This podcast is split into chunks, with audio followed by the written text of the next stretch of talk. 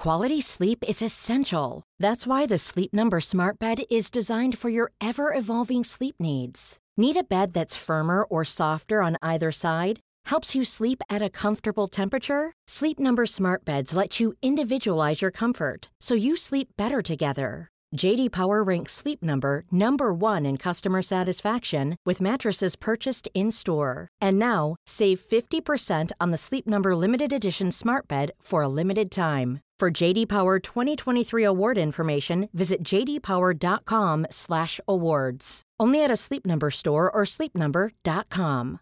Imagine the softest sheets you've ever felt. Now imagine them getting even softer over time. That's what you'll feel with Boll and Branch's organic cotton sheets. In a recent customer survey, 96% replied that Boll and Branch sheets get softer with every wash. Start getting your best night's sleep in these sheets that get softer and softer for years to come. Try their sheets with a 30-night guarantee. Plus, get 15% off your first order at bollandbranch.com. Code BUTTERY. Exclusions apply. See site for details. Hello and welcome to the Game Football Podcast from The Times. Today, well, we'll review some of our predictions for the season that was. Where were we right? Where did we maybe sometimes go wrong? Uh, we will also talk about some of those big new signings in the Premier League Darwin Nunez to Liverpool, Erling Haaland to Manchester City. But what next for Chelsea's Romelu Lukaku? And of course, we will dissect everything that happened when it comes to England's performances in the Nations League. This is the game.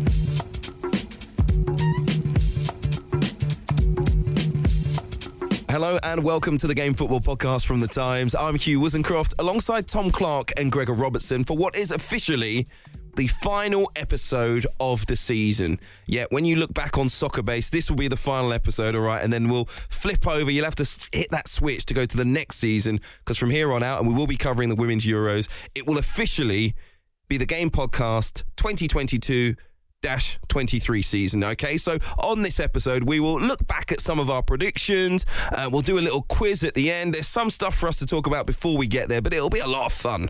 Hopefully, won't it, gentlemen? Anyway, let's start uh, with the negatives, if you like. England thrashed 4 0 by Hungary to round off what was a thoroughly miserable first four games in the Nations League. Two defeats, two draws, no goals from open play.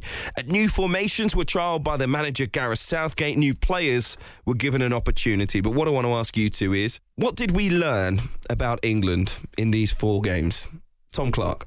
Uh, we learned that people still really don't like Gareth Southgate, do they? Um, that's, mu- that's lesson one. As much as as much as my endless campaign continues, I would say the left back situation is a big, big problem. Um, I was going to start with they can't score goals, but that felt a little bit obvious. The left back situation is a problem. Luke Shaw's form, uh, Ben Chilwell's injuries are something that you, you know, Gareth Southgate's going to be really hoping comes back into uh, into prominence in the new season before the World Cup. I like what you I like what you're doing here, Tom. I like what you're doing here because you don't want to get involved in the headline arguments. so you went, "What's the most obscure one I can select?" I, I wouldn't say. I wouldn't say. Let's obscure. start with the left back area. I wouldn't where say. We've had, where we've had our two first choice left backs I, I injured. Say, I wouldn't so say we've obscure. had to choose makeshifts. Yeah, yeah I'd say that's, that's the issue for you. Is it? It's certainly mid-ranking, definitely. I mean, yeah, but sure, I might have gone a bit more left field. That's that's certain. Look, goal, goals are a problem, aren't they? Um, I was pretty astonished by that game, like everyone else, particularly having recorded the previous podcast and said, just it'll be fine, don't worry about mm. it. And I remember even during that podcast thinking, I'm going to say that they'll thrash Hungary and everyone will be back on side by the end of the week. And obviously, that's not the case. Um, I, but I, the other the other reason for going slightly left field and talking about left backs is that I can't I just can't get on board with the the frantic, frenzied, panicking the idea that we should change the manager, all, all the kind of stuff that's coming around. So, I, are you still then of the opinion that these four matches in the Nations League are irrelevant? Doesn't matter. Not irrelevant, but actually, in a strange way, I think you could make the argument that getting the poor performances out of the way, also at a time of the season when I mean, you you said it there in your intro. It's been the most endless football season in the history of all football seasons. You I certainly, I don't think I did, but that's clearly what you felt. It certainly sounded like you know, it. You, know, you hear what you want. You were saying, what a what a dangerous suggestion that we're so, so, so in such a close relationship. Here. No, but it, that feeling of we're we're finally at the end. That was what I took from your intro, Hugh. Um, that it's been a long, long old season, and I do think, as much as people say, "Oh, there's loads of talent in the squad," there's got to be a factor. It's got to be um, in some of these performances. The players look jaded. You know, the, the little sprints to get the ball. You know, the balls over the top. People not making the runs. It's all part of. It's all part of it. it you, you asked me what we learned. We learned that it's been a long football season, that people don't like Gareth Southgate, that England do need to work out how to score goals, but I wouldn't be too worried about it. I don't think it's irrelevant, but I think in a strange way, it's a warning that Southgate and the players will correct by the time the World Cup comes around. Gregor, you've had more time to think about the answer, so hopefully you don't say the left back area as well. No, I think the first thing we learned is that you guys are all mental in England. well, that's, that's kind of what I was getting at. That's kind of what I was getting at, but I can't say it was as much gravitas without a Scottish accent. yeah, that's true. Yeah, it is, it is peculiar to watch from a neutral point of view, the sort of hysteria. Look, I'm not taking. It was a humbling, a humbling uh, night. Uh, you don't need me to tell you that. And it was a shocking performance, and particularly at the back, like just players who you see in the Premier League being certainly a lot better than that. Uh, just all at sea, it was a mess. Um, but I, you know, I think I think the biggest thing you've learned is that the sort of the atmosphere is is is on a knife edge. I think it always was. I think it was through your run to the final in the Euros. It was you know, I, uh, I remember saying at the time the the game against Germany, there was like you take a, a little look at social media at half time and you're hearing all the sort of vitriol leveled at Southgate. And then you go and win, and then he's nearly Sir Gareth. Like it's always been like that. It's always been like that with England, but it seems to be particularly. Uh, even more so, I think, at the moment. And this idea that you have a golden generation that's going to be wasted, I, I just certainly in my lifetime, you've always had a golden ge- generation that's going to be wasted. I think that's that's a waste of time thinking like that. I think I do think you need pers- some perspective. You know, it's easy for me to say that as a Scotsman, having watched us very, been very fortunate to beat Armenia with nine men. Uh, I I do think you need some perspective because um, what Gareth Southgate has done is is more than anyone's done for fifty years. I think trying to answer your question in a more rounded and less rambling way, Hugh, I think what we've learned is that perhaps this World Cup will be the last thing Gareth Southgate does as an England manager. And I'm not saying that in an extreme way, but I'm relating it back to Gregor's question. And I think you either go with the positive of what Gregor said of Sir Gareth, we all in Gareth we trust. What what an amazing guy, and he wins the World Cup. In which case he goes, thanks very much. This is as good as it's ever going to get. I'm going to go and try and get a top six, you know, top t- top half Premier League job, or it you know goes out in the quarters, even the semi-finals, and it would generally be seen as a failure with this bunch of players, and it'll be time to move on, and it'll all be mutual consent, and it'll all be you know parted ways amicably. But I, it does get that feeling now that there are lots of questions for him to answer in terms of how the the players are performing, systems, formations. But I do, I, I believe that he can get that right. But I also believe that now, even if he does get it right, the World Cup could still be the end of his England career. I, I also think that England suffer from having the best league in the world and the best managers ma- managing in that league. Mm. Uh, and it's unrealistic to expect England to play the same kind of buccaneering football that you see from a Man City or a Liverpool. Um, Uh, it's not going to happen. And I also think there's so much talk about his his position. I, I think it's really important that you you have a look around and see who who else is going to be the England manager right now. Uh, as soon as the rumours that Pochettino was leaving Paris Saint Germain, I mean, uh, genuinely, No. people were tweeting saying, "Make it Poch, make No, it Poch." That's, that's all I'm saying. That's all I'm saying. That is exactly what happened. Um, listen, I, I think the Nations League campaign was massively instructive. I think we learned so much, mostly about what England aren't rather than what they are. But I still think that's important because all the arguments about formation, I think, are going to go, they should go out the window. If you watch those few games, we tried the 4 2 3 1, we tried uh, the one holding midfielder, we lost 4 0 in that game. Um, we, we just aren't a good enough side, generally speaking, and whether you put that down to the manager or not, to go and dominate games and control games and play beautiful football. That's just, you can talk about the, the quality and the talent in the squad if you want to. There's only two matches before the World Cup. And we're not going to become Brazil of 1970 in those two matches before we get to the World Cup. And so we've learned that we need to go back to how we played in the Euros. We need to go back to what worked for Gareth Southgate that got five clean sheets all the way up to the semi finals, that got us into a final and all the way to the penalties. If you want to continue the, the narrative word that you love, it, it is what it is. England should be boring. They should be pragmatic. They should play two holding midfielders. And we shouldn't now be arguing about it before the World Cup because they're not good enough, which I may have told you once or twice before. But they aren't. But now we know. At least we tried it out and those questions were answered. England could one day be a great attacking force with the players that they have, but they're just not going to um, get the reps. They're not going to become a fluent team in two, well, I say warm up games in the last two Nations League matches. They're just not. And that's okay. I think that's okay. Let's go and try and win games 2 1 or 1 0 and see where it takes us because there's still quality in that side and we can, we, you know, we can fight our way through the competition if we need to. And maybe that's, you know, the Bulldog spirit or whatever. I don't know. But ultimately, they're not going to go out there and outplay teams, outclass top quality teams. And we know that. So let's just move on from it. That's all I think. But you're talking about pragmatism there, and I don't think there's anything wrong with that. You're doing it in a slightly jaded and slightly, you know, depressed no, way. I no, no, no, no. I, I, the, the thing that's jaded me is the arguments about it. Fine. Not the not the actual football itself, because ultimately it's about winning games, and Yeah. England have done quite well in the last two tournaments. Yeah. Um, and we all 22 games without losing over 90 minutes Yeah, before yeah. this. Yeah, exactly. summer. And if you talk about how Italy won the tournament, it was in a very similar to way the one you've just outlined. You quite pragmatic. You could argue that France, with all the talent that they had, won the previous World Cup with quite a pragmatic approach and didn't play that well, particularly in the group stages. And that's where I think Gareth Southgate deserves credit because he's realised at international level in modern football, when you don't, this another factor that we've talked about. Gregor alluded to the Premier League there.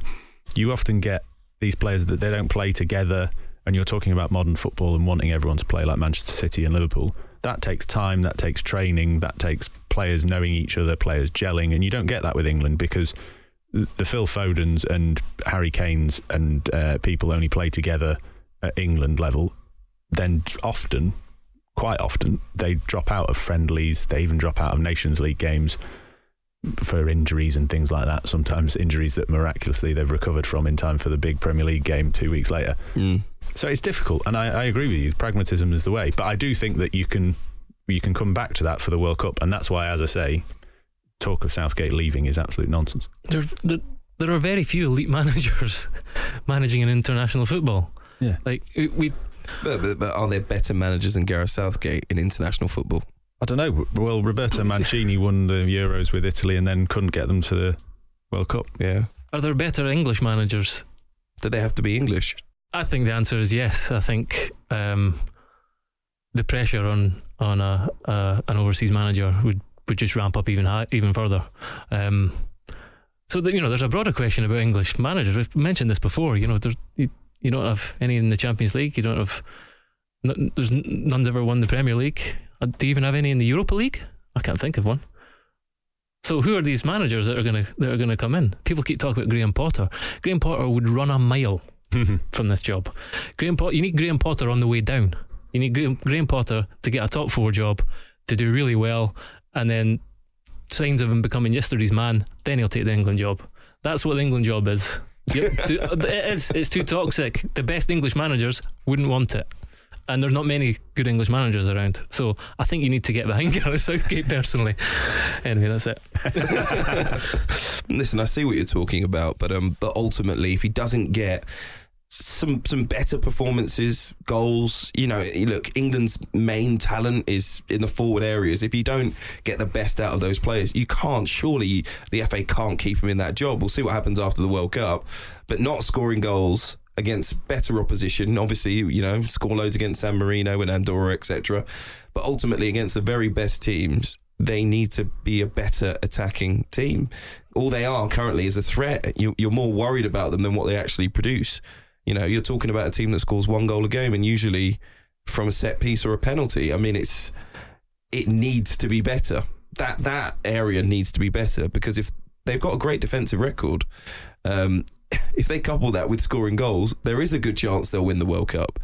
It, it doesn't matter if they play pretty football or not. It doesn't really matter. And you know, th- if this is a team that can score two goals against the best opposition, the best teams around, two goals, then they've got a chance of winning the World Cup. That's all they need. They don't need to score four or fives because their defence is that good. But ultimately, they don't control games. They don't create the clear cut goal scoring opportunities. I feel like I've said this before. the clear cut goal scoring opportunities that you need to win trophies. And he has to solve that. Otherwise, he won't keep his job. But ultimately, I do think if he gets to the quarterfinals, the FA will keep him on to the Euros, and there will be a feeling that England can go and win the, the Euros after that. As you pointed out, go on, you, you can't you can't grimace when I say that, having pointed No, out I- there's no replacement for him. No, I know, but I'm, uh, I think Gareth Southgate might call Yeah. it a day himself. Oh, I, yeah. I'm with Tom in that. I think you'll, Craig, even if he won the World Cup, that, that's Well, it. if he wins it, definitely he's going. Yeah. Either way, because if he doesn't win it, then you know he, people will be calling for his head, no matter what. Even if he does take the handbrake off and play Jack Grealish, they'll still be calling for his head if you don't win the World Cup because that's three tournaments and being the nearly man. But but surely these games have lowered expectations. Surely. Yeah, which is genius, absolute genius. That's what we've learned. He's a PR genius. You were saying it on the last podcast, Hugh. He's he's he's played us like a fiddle. Um, they probably have lowered expectation, but as Gregor says, the frenzy around England and the expectation is always very high, whether we're playing well or whether we're playing badly. Um, but I, I do think, just going back to one of the points you made there, Hugh, about scoring goals and the defence, I can remember going into the last Euros debating with you guys about back three and Gregor saying, you know, why focus on the weakness of your team? Because we were talking about Harry Maguire and Mm. John Stones and who, who the hell's going to be the centre half. But actually, I think some of those things you're talking about and the take the handbrake off, um, cliche as it's becoming with England, if if you did that, you would then become, I think, more open, defen you know, in in terms of uh, against opponents' attacks. I do think there's there's a, there's something to be said for the fact that we keep clean sheets with a defence that perhaps, particularly at club level, including some defenders that aren't playing that well. Um, it, it is a product of the fact that the team works quite hard defensively, stays quite rigid at times in terms of structure and formations. But the but the price you pay for that is that you aren't as fluid going forward. The I think one of the issues is that we have some very good wide players. Um, but we we play a formation with wing backs that asks them to obviously narrow in, and for me that that's an issue as well. I think if you're going to play with the three and the four, then you need to have a one, a number ten, and two up front. Again, what does that do to Harry Kane's role? Because of course he plays up front on his own and has done for, for a long time, and played pretty well on his own. So does he have a strike partner? Because ultimately, it, you know, England going forward, those wing backs, we could have we could have some excellent wing backs if Ben Chilwell or Luke Shaw find form. And then, of course, in the, in the right wing back area, there's going to be a good player. We know there's going to be a good player there, whoever it is. You need to get the ball into the box. You need to have players in the box in that case. It's mm. international football. So, it, again, you don't have to reinvent the wheel. But ultimately, you need a creative player. England don't create enough. So, is it going to be Phil Foden as a number 10? Is Mason Mount going to keep that role? And can you push someone into the penalty box alongside Harry Kane? And do we become a different team? I know it sounds weird if we've got the presence of Kane and, say, Abraham alongside him in the penalty box. Now, again, you're, you're going to, yeah, everyone winced. I was about to react to it without saying exactly what happened there. Yeah, everyone winced when I said it, okay. But ultimately, you're looking at the formation. And does it work for Raheem Sterling? Really? Does it work for Jack Grealish? Really? Does it help the wing backs? Like it's all good saying we're going to play with wing backs. If they don't get forward, I don't get it because ultimately those are those are two of your attacking players in that system. The wing backs are two of your attacking players, unless you want to play a flat back five. But then it's that's not three, four. It's five, mm. three, two, if you like, whichever it might be. But but ultimately, it would be five at the back, and we don't we don't want to play five at the back. We want a system that can switch from a five at the back defensively to wing backs that push forward, and ultimately you end up with a front three or four because Reece James gets down the right hand side or Ben Chilwell gets down the left and gets the ball in, and that never happens in this formation. I don't see why you wouldn't try that, and that hasn't been tried yet. Like ultimately, I know it sounds weird, but there's no point playing wingers in a system that's not for wingers. Like I don't, it- you know, he, he has to think. I was going to say outside the box, but actually, just you know, that's not what the Think the inside the formations are- Yeah, exactly. But that, no, do you see what I mean? I don't. I know there are a lot of teams that play with the three-four-three, but when you think of the front three, you're talking about the two wide ones either side of the the striker being basically inside forwards, attacking midfielders, not out and out touchline wingers. So if you're going to play okay, if you want to stay with a three as the front three, but you play a Phil Foden who has who has played there, and you tuck him in, which I think he'll be more than happy with. Is Grealish isn't going to tuck in, and neither's Raheem Sterling. They both play off the touchline. They want space to run at people. Um, but as soon as they go and hug that touchline, what's happening to your wing back? Like, are they going to make an inverted run? They're obviously not going to overlap, so it's fine. Ultimately, you can do that, but England don't do any of those things. There's none of that movement. There doesn't seem think- to be any of that thought. That's what I mean. Some it's of those too static, constantly static. The contrast with Germany as well when you played when you played Germany and they had Musiala and Muller behind Havertz and Havertz as well, kind of floating as well. So you know that kind of fluidity of movement that was a bit of a, a glaring contrast. Um, like, like we're going around the circles again. Whether Southgate can get them to do that or not. If he can't, then he's got to do the best he can with the team. But I think going back to some of those points and those players, and a good example of the kind of um, culture clash, if you like, of what we're talking about, pragmatism versus you know go go for it, unleash unleash these players, is the kind of Trent Alexander Arnold debate, which will go on endlessly for the rest of his career probably. And a lot of uh, these moments when you know you start getting predicted teams, and Henry's written a piece. Um, criticising Southgate, and in it he picks his kind of team that he would have, and he has Trent at right back, which obviously a lot of people would argue you have to have. But I, you then think about the Euros, and you think about probably you could make the argument that Kyle Walker was England's most important and best player in terms of consistency and that pragmatism and getting the clean sheets, and then again. So you have have those two as a kind of clash at big tournament level. You want to put the superstar in, or do you put the guy who's got loads of international caps, loads of Champions League appearances, and probably always turns up for you in the big games? And then Raheem Sterling, as you say, Hugh, you want to get the best out of him, but then also I think he produces his best for England in big games anyway. We we had debates during the Euros where again he was England's best player. He was the player who m- made things happen, as we Yeah, always yeah. say. Where and he managed to do that within the you know the straitjacket, if you like, of Southgate's system. So I I just think you talked about pragmatism earlier. I'd say it's almost redundant to have the debates around people like Trent and the kind of you know Southgate's got to go for it, or I just don't think he will because I don't think that's succeeded before. And I think if you look at the tournaments in the past, he, he's got success with a pragmatic approach, and I don't I don't think he owes anyone anything other than to go for that again. Okay. That rounds off our conversation about international football because we will go round and round in circles and we'll just lift that conversation. We'll insert it in September when the Nations League games come round again. Anyway, disappointed in England. Ultimately, I think I've been right. They're not going to win the World Cup. If they get past the quarterfinals, we should all be absolutely delighted. And I will maintain that as we go into Qatar next season with low. Expe- lower expectations than we had before. Uh, anyway, still to come on the Game Podcast, we'll be talking about two striking sensations making their way to the Premier League, and we'll do a bit of a quiz and look back at some of the predictions we made a little bit earlier on during the campaign. But remember, if you're enjoying the podcast, uh, rate us, leave us a review, and make sure you're subscribed. Since we last spoke, we've had the confirmation of two signings and two figures who could play starring roles in the Premier League for many years to come. Darwin Nunez joins Liverpool from Benfica, 64 million pounds up front, £21 million of potential add-ons after 34 goals in 41 games in all competitions last season.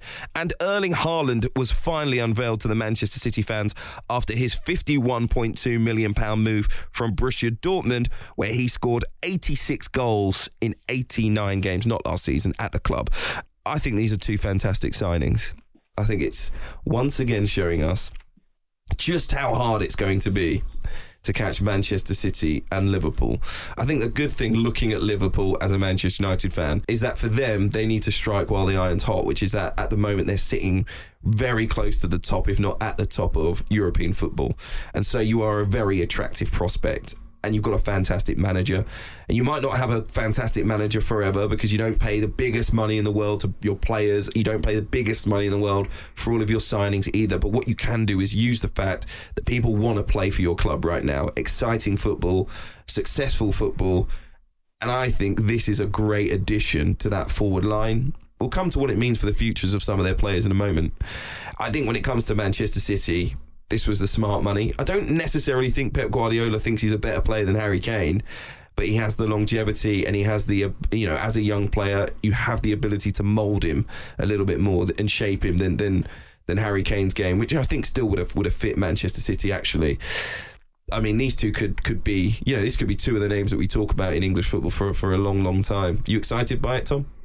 I I am. I think what I'm most excited about from the point of view as being a bit of a tactical geek is that I think there, and you alluded to it there. I think these two players are a sign that there could be quite a lot of changes for both these clubs this season, in, or the next season, sorry, in terms of how they play, how they set up, what it'll mean for other players who've been established and won trophies for them for the last few seasons. So I'm really intrigued to see how it'll uh, how it'll all pan out. I think it's not as simplistic. I've seen a lot of coverage of the fact that obviously her, uh, Haaland and Nunez are both tall, bigger strikers who you know play play centrally. It's like oh, it's the return of the big man up front. it's great. I think it's a little bit more uh, sophisticated than that. Well, maybe maybe it won't be. Maybe it won't be. Maybe it'll just get it wide, get it in the box, um, and they'll both score about 25 goals, half of them with their head. That would be great to see. But I don't think it will be like that. Well, I, Liverpool don't mind getting it into the box No. already, so that's good for them. The likes of Andy Robertson and Trent Alexander-Arnold. yeah, that's Trent, great. Trent Alexander Arnold's tweet when he said, "How may I how, welcome, Darwin? How may I assist you?" Oh, very good. but I do, I do think there there will be some interesting tweaks um, in terms of systems and personnel who will play a bigger and or lesser part for both of those teams. So that's that's what I'm excited about. As much as they are both star names, I, I, do, I don't necessarily know whether they'll both just kind of come crashing through and they'll both have 15, 20 goals by Christmas. I could be wrong, but I would be more you know intrigued to see how they're both going to be moulded by their managers um, and how their teams are going to be made to fit around them. Yeah, I mean, I'm fascinated by the imp- the impact, the potential impact of Haaland on, on City's team. Uh, Liverpool, it's more just the kind of evolution that uh, you know. You see how well oiled this machine is, and in the last two years, is it even two years? They've signed Jota, who's 25, and is the best football ahead of him. Luis Diaz, who's 25, and has made a remarkable impact already.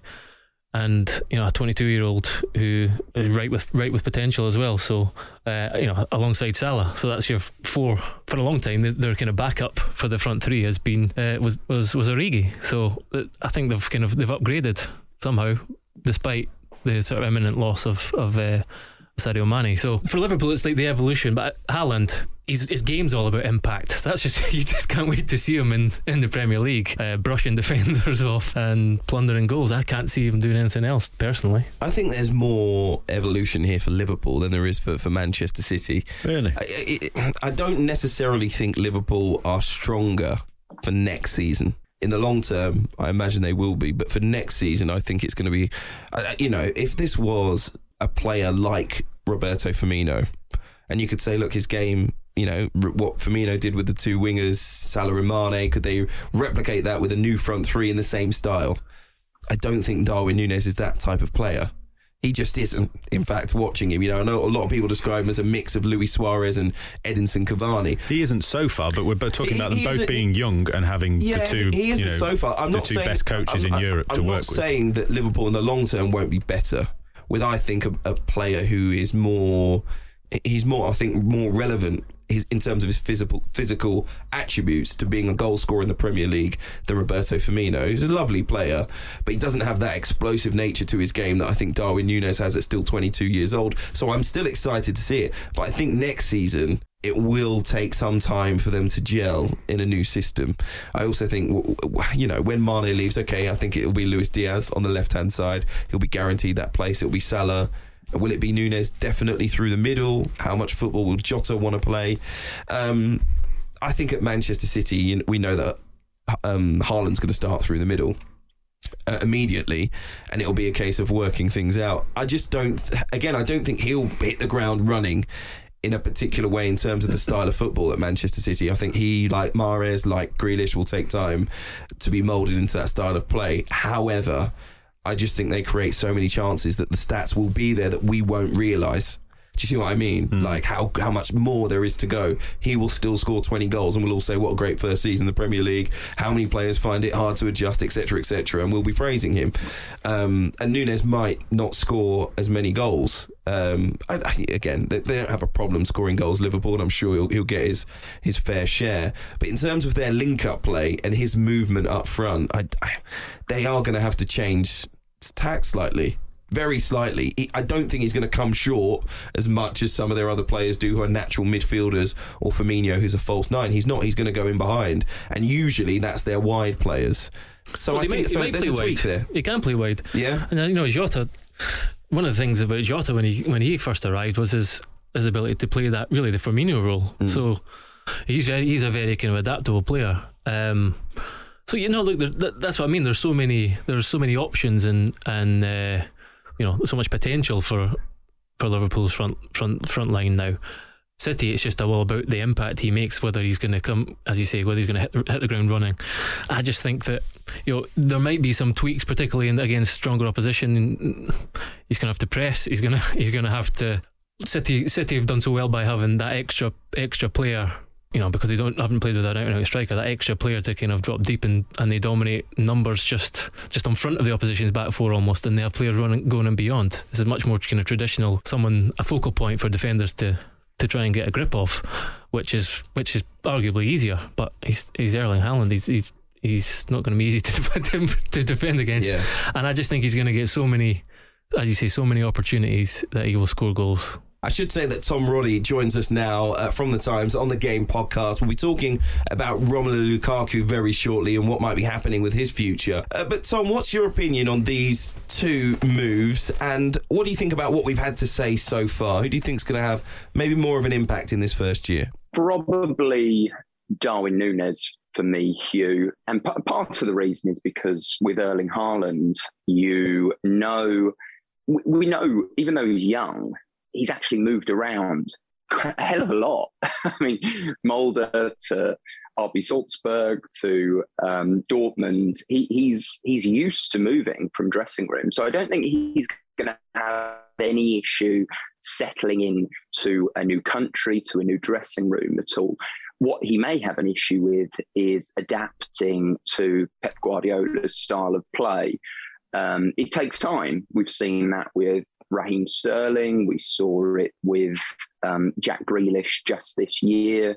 So it, it it takes that little bit of time. I think Darwin Nunez can fit into the Liverpool team far easier. And, it, and it's interesting. You at, at the top of this, you you mentioned about um, about the the suitability of each player, but and and and how Liverpool were attractive to players, and that's kind of their big selling point at the moment because part of that is because they can't compete with City financially. So they looked at Haaland, they looked at Kylian Mbappe, but when you actually see the numbers, they they they can't do that. So they're then shopping in the market of players like Darwin Nunez, who um, maybe at the moment aren't quite on the bracket of Haaland on the on the world stage, but are from a football point of view one of the most attractive clubs to play for right now. It's going to be interesting to see them. Uh, it's more additions to the Super League, sorry, the Premier League,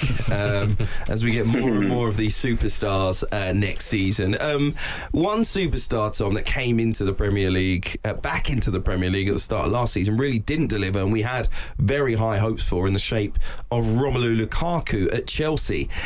And you've been writing in the Times that he's on his way very, very soon, if not already, on loan to Inter Milan, which I've got to say, this really surprises me. I just, honestly, I just don't know why Chelsea would do this. You've written Chelsea don't want to sell him.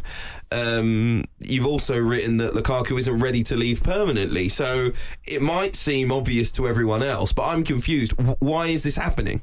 Well, uh, yeah, you're right, Hugh. After after talking about Nunez and Haaland and, and the hype and uh, the hype of, of, those two transfers, here's a sort of tale of expectation and reality. Um, but there was Lukaku had a had a meeting last week with the new ownership. It was one which had been planned for a long time, and the outcome of that meeting was that a solution is needed. Um, part of it, I think, with Lukaku leaving on a permanent basis is because of the figures involved. I mean, when you think they paid 97.5 million pounds for him last year, who is going to pay that amount of money? So Chelsea essentially are looking at a significant loss. Now, Lukaku has always said that Chelsea is is his club, the one in England anyway, uh, is his club, and the one he's supported since a child. Didier Drogba was his hero, etc., etc. And so he he's wanted this to work. I wonder whether this the solution is Inter for a year because the situation with Thomas Tuchel has been quite fractious. Um, that relationship was was was pretty broken after the infamous Sky Italia interview in December, which ironically he was that was when we started to see the real potential of Lukaku. That period between Christmas and New Year, he played really well. The interview was recorded and it was broadcast just before New Year, and it it just saw his his form nosedive. And since then, the relationship with Tuchel hasn't been particularly great. And, and I, my suspicion is that the idea is a year away. What what is the lifespan of a coach in the Premier League outside Liverpool and Man City? In the last few years, it tends to be 18 months, two years. At Chelsea, it certainly tends to be that. Who knows what it'll be in the new Todd Boehly era, but it tends to be that. If Thomas Tuchel is gone this time next year, Romelu Lukaku comes back under a new coach and it's a fresh start. So I, I that's my suspicion that that is that is the um, that is the hope, that is the the potential solution, and of course it's a win-win for Inter. They they get him back on loan, the guy who scored 30 goals to take them to the Scudetto uh, the season before last, and um, but one thing just to, to say to you, this is this is definitely not a done deal yet at all. Okay. They are in talks, the two clubs. They are in talks, and um, there's still a way to go at the moment. Okay, we'll see what happens uh, with Romelu Lukaku. Uh, I should have pointed you to two articles that you can read. Henry Winter back in May, quite an interesting one. I was reading it this morning. Goal scoring machine Erling Haaland will only get better under Pep Guardiola. And Paul Joyce has written this week about the footage that put Jurgen Klopp on the trail of 64 million pound striker Darwin Nunez. So make sure you check those two out and what Tom, of course, has been writing about Chelsea and more uh, in the Times. Um, listen, before we move on, a little bit later on, um, in fact, probably next up, we will be reacting to some of our predictions from earlier on in the season. And Tom Roddy, since we've got you here, we, we, have got to broach some of what you had to say, okay? Uh, we're going to begin with the reaction of both Tom and Jonathan Northcroft to Manchester United signing Cristiano Ronaldo. I think United have had a transformative window. Will it be enough? I don't know. But they're now. I think. I think the Ronaldo signing right at the end just puts puts him in the mix. And I know he's 57 years old, but he's Cristiano Ronaldo. If Chelsea hadn't done the business they've done, I still would have expected them to be a contender for the title. But United's what they've done by bringing in Ronaldo and the quality of Varane, they've turned themselves into title contenders overnight. I mean, how poor, how, how poor was that? And they ruined it. They, they were title contenders. Look at that squad, and they just ruined it. I, I stand by it entirely. He's doubling down. Unbelievable scenes. And we're going to hear more from what Tom Roddy and the others have had to say next. But I just firstly can't believe that. I did say they weren't title contenders, right? I mean, you did also say that Ronaldo was the signing of the season, though. I yeah, think. The, hopefully, we've got that clip lined so up. Was he? Well. Was he not? Absolutely not. He was in the conversation. No, he, he, wasn't. He was. He was. Anyway, where would Man United have been without him? Let's. I mean, probably about the same, which is no, what I said no, when they signed him. By the way, not. hello, absolutely not. Hello to all the Twitter followers that and the abuse I got at the start of the season. yeah, said, I'm, I'm, staying quiet because I know there's going to be some madness coming. uh, we're going to have more of our predictions, good and bad, by the way, um, coming up on the Game Podcast. Tom Roddy, thank you for joining us. Stay with us. We'll have a big quiz on the way as well.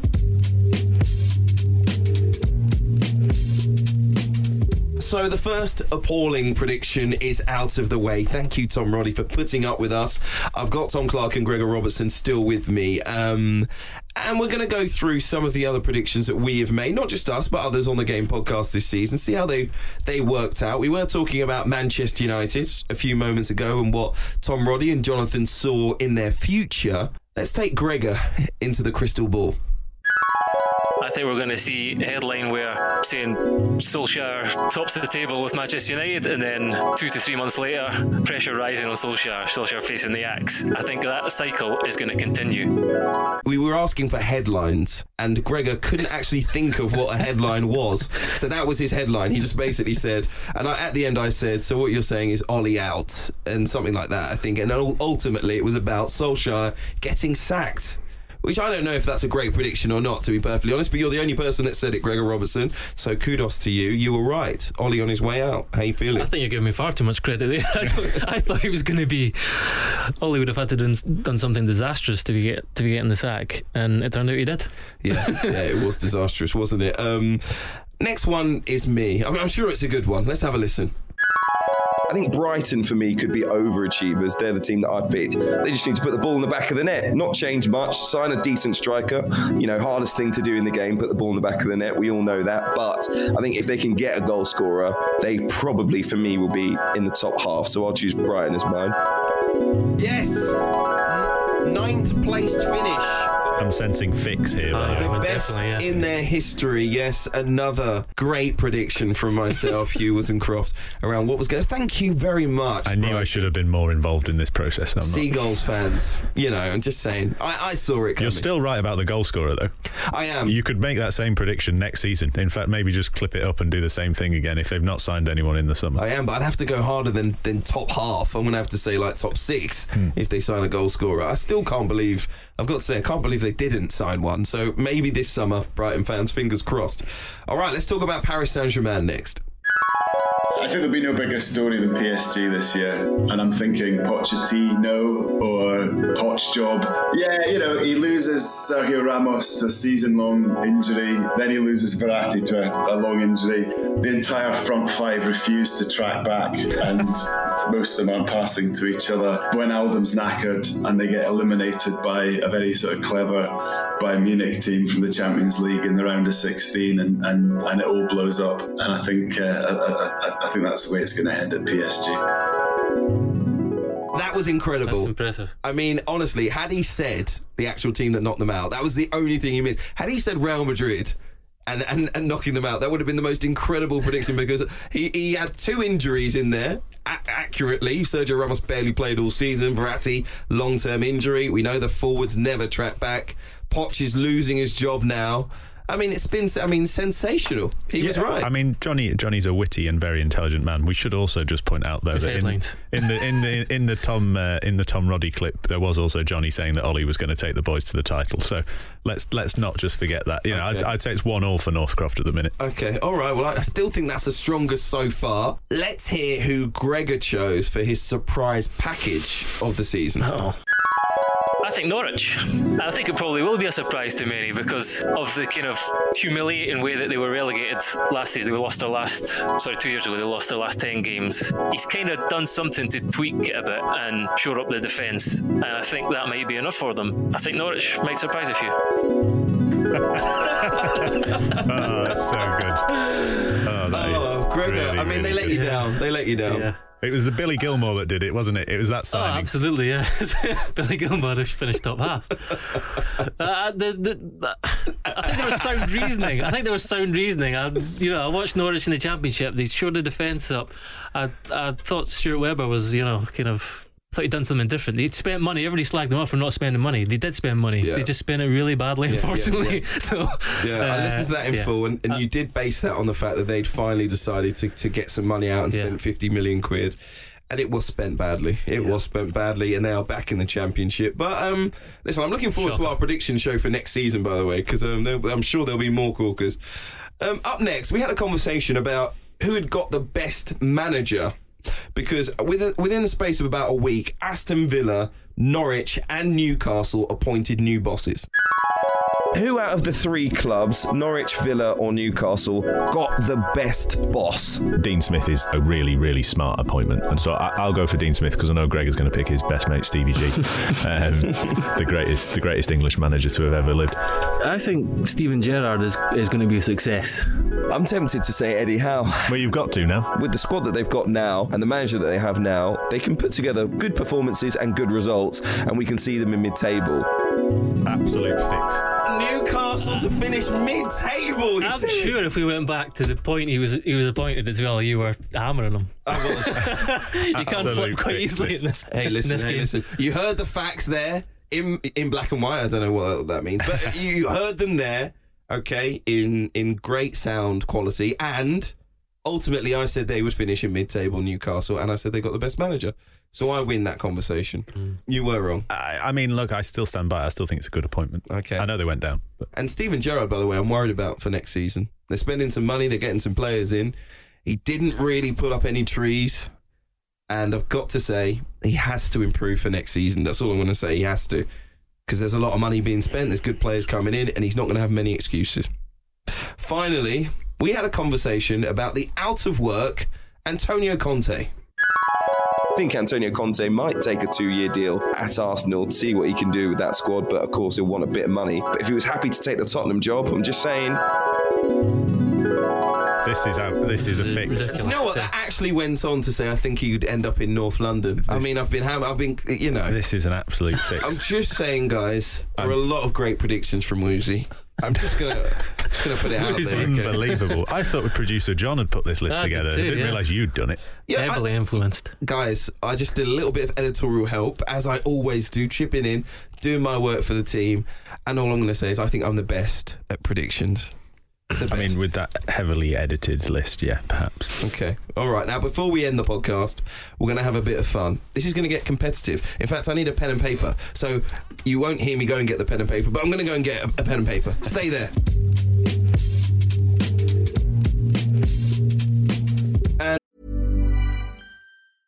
Selling a little or a lot?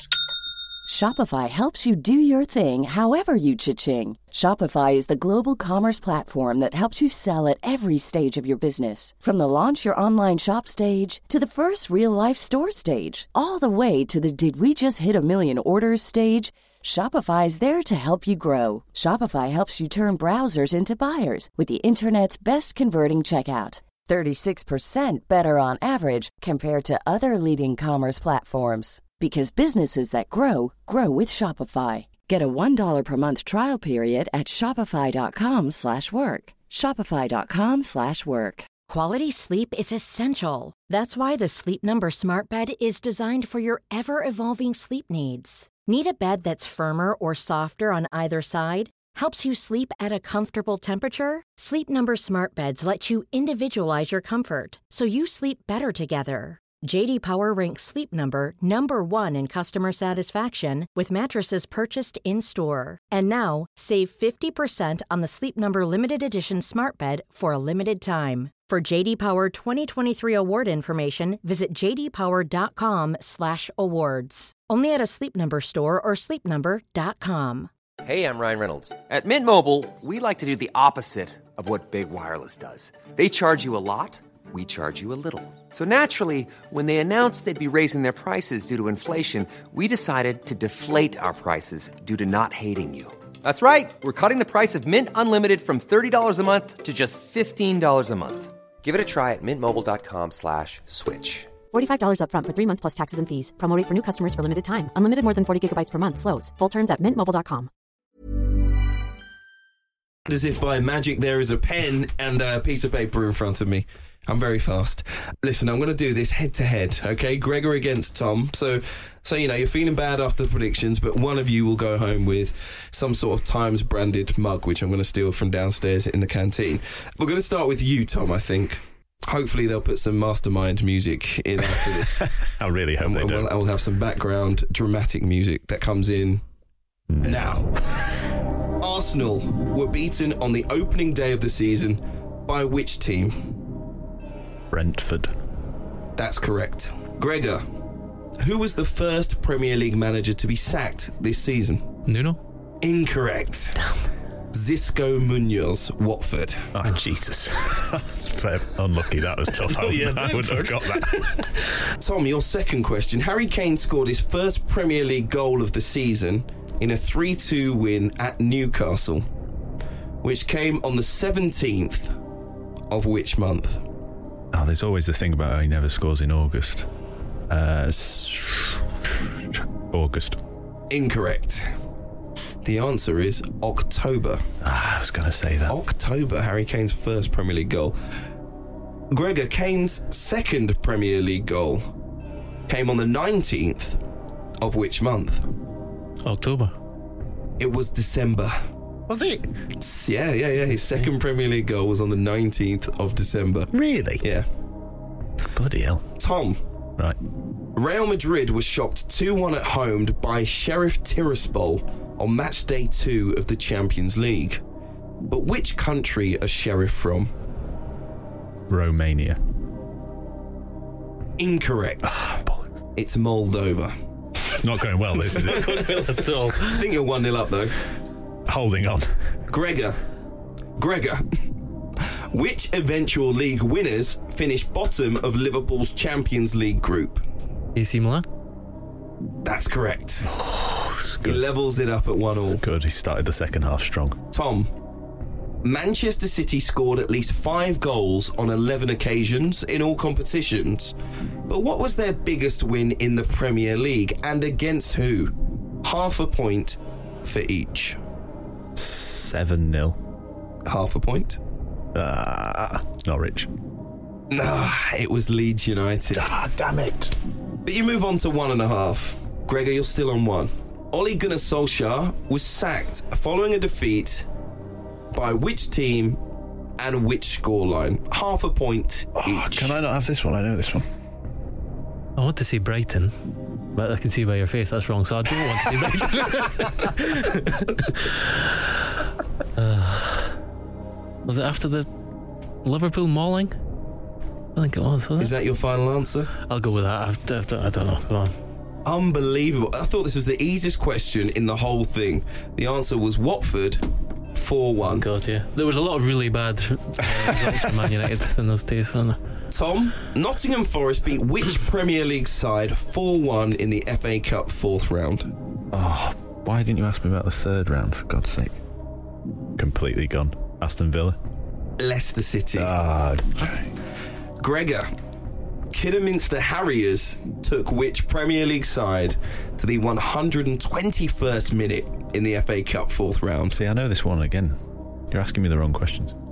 Luckily for Gregor, otherwise he'd be 5 0 down at this point in time. Uh, I'm the same. I could have got the a few or something. oh no. Could have missed the Harriers against. I don't know. I want to say Newcastle. West Ham United. Oh, oh God, I remember it now, yeah. I remember honestly, it. I, I thought these were all Declan easy Rice went in afterwards, didn't he? I remember. Tom, easier question for you. Oh, don't tee it up like that. That's even worse. Chelsea suffered a shock exit in the Women's Champions League, but at which stage? Group stage? That is correct. Two and a half to Gregor's one. Gregor, in March, Arsenal's Vivianne Miedema became the first WSL player to reach what somewhat obscure landmark? I'll give you a clue. It's a combination of things. That's a clue. That's a clue.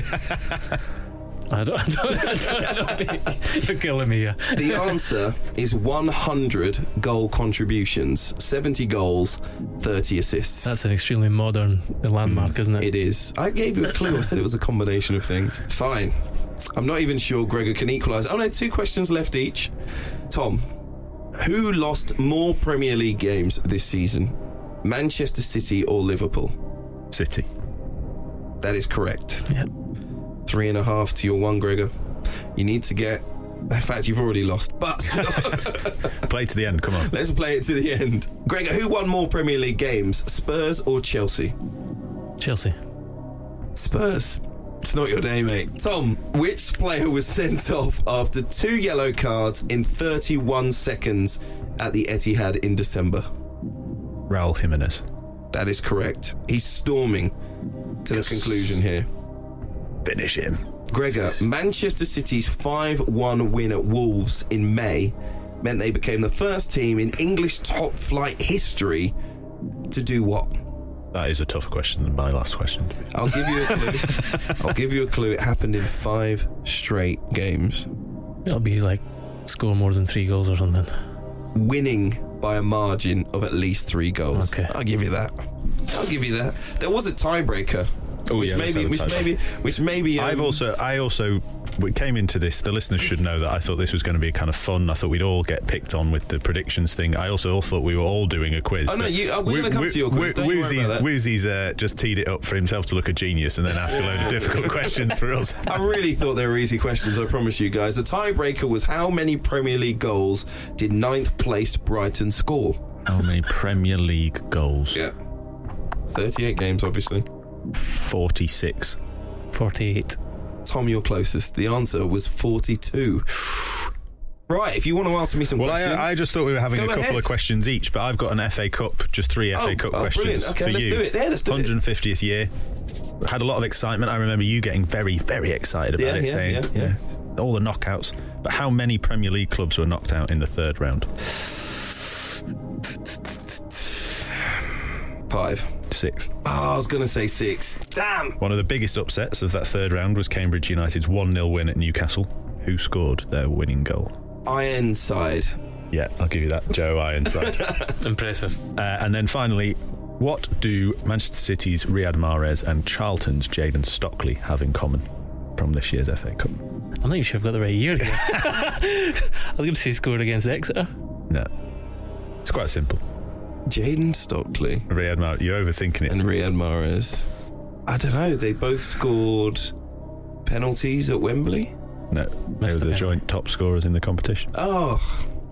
How many? Four each. Oh, I see. That was good. Thanks. That was tough. That was tough. I And got, just- I got one. Also makes, you know, Gregor feel better and makes me look like a genius. So it's great. I thought those were very good questions, gentlemen. thank you. And I've enjoyed the season. Was Yeah. there a high point for you?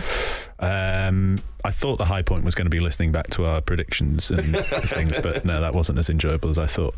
Uh, come on, your your beloved Lincoln. I've actually, I think I've, I think that should be a personal highlight that I've done well to mention them a lot less this Yeah, season. Think. I'd say that as I've well. grown. I've Yeah, grown yeah, as a podcaster over the season. You got to go back. Come on, in the flesh.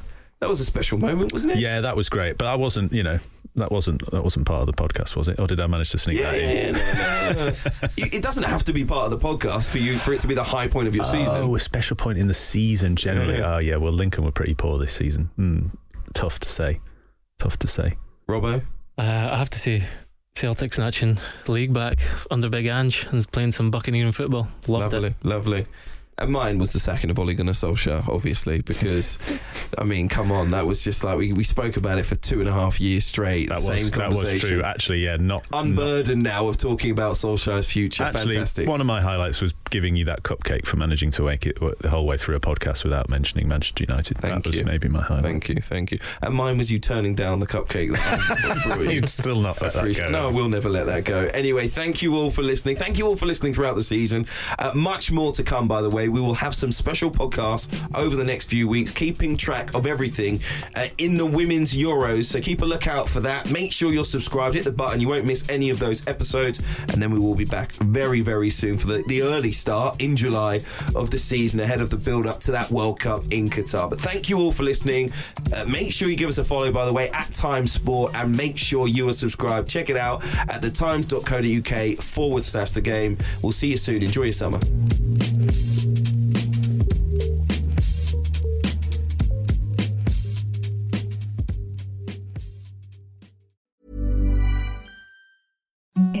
The softest sheets you've ever felt. Now imagine them getting even softer over time. That's what you'll feel with Boll and Branch's organic cotton sheets. In a recent customer survey, 96% replied that Bowl and Branch sheets get softer with every wash. Start getting your best night's sleep in these sheets that get softer and softer for years to come. Try their sheets with a 30-night guarantee. Plus, get 15% off your first order at bollandbranch.com. Code BUTTERY. Exclusions apply. See site for details. Planning for your next trip?